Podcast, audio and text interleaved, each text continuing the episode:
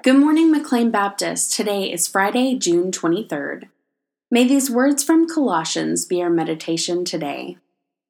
As God's chosen ones, holy and beloved, clothe yourselves with compassion, kindness, humility, meekness, and patience.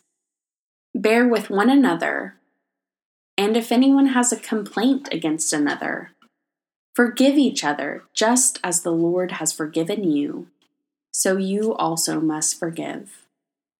Above all, clothe yourselves with love, which binds everything together in perfect harmony. As we enter into a time of prayer, we ask that you continue to pray for those in our church who are recovering from illness or surgery, for those who are grieving the loss of loved ones, and for those who are traveling especially for the youth and chaperones who are leaving for Passport Missions Camp on Sunday morning.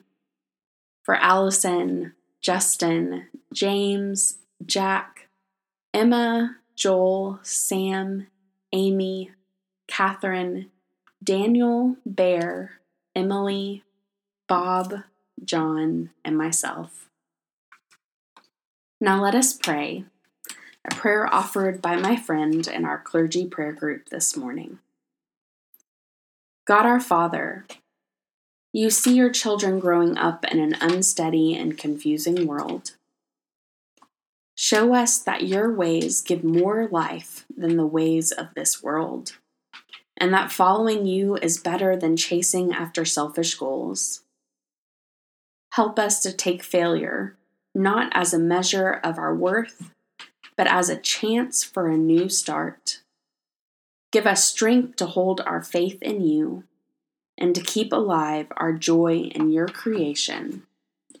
Through Jesus Christ our Lord. Amen.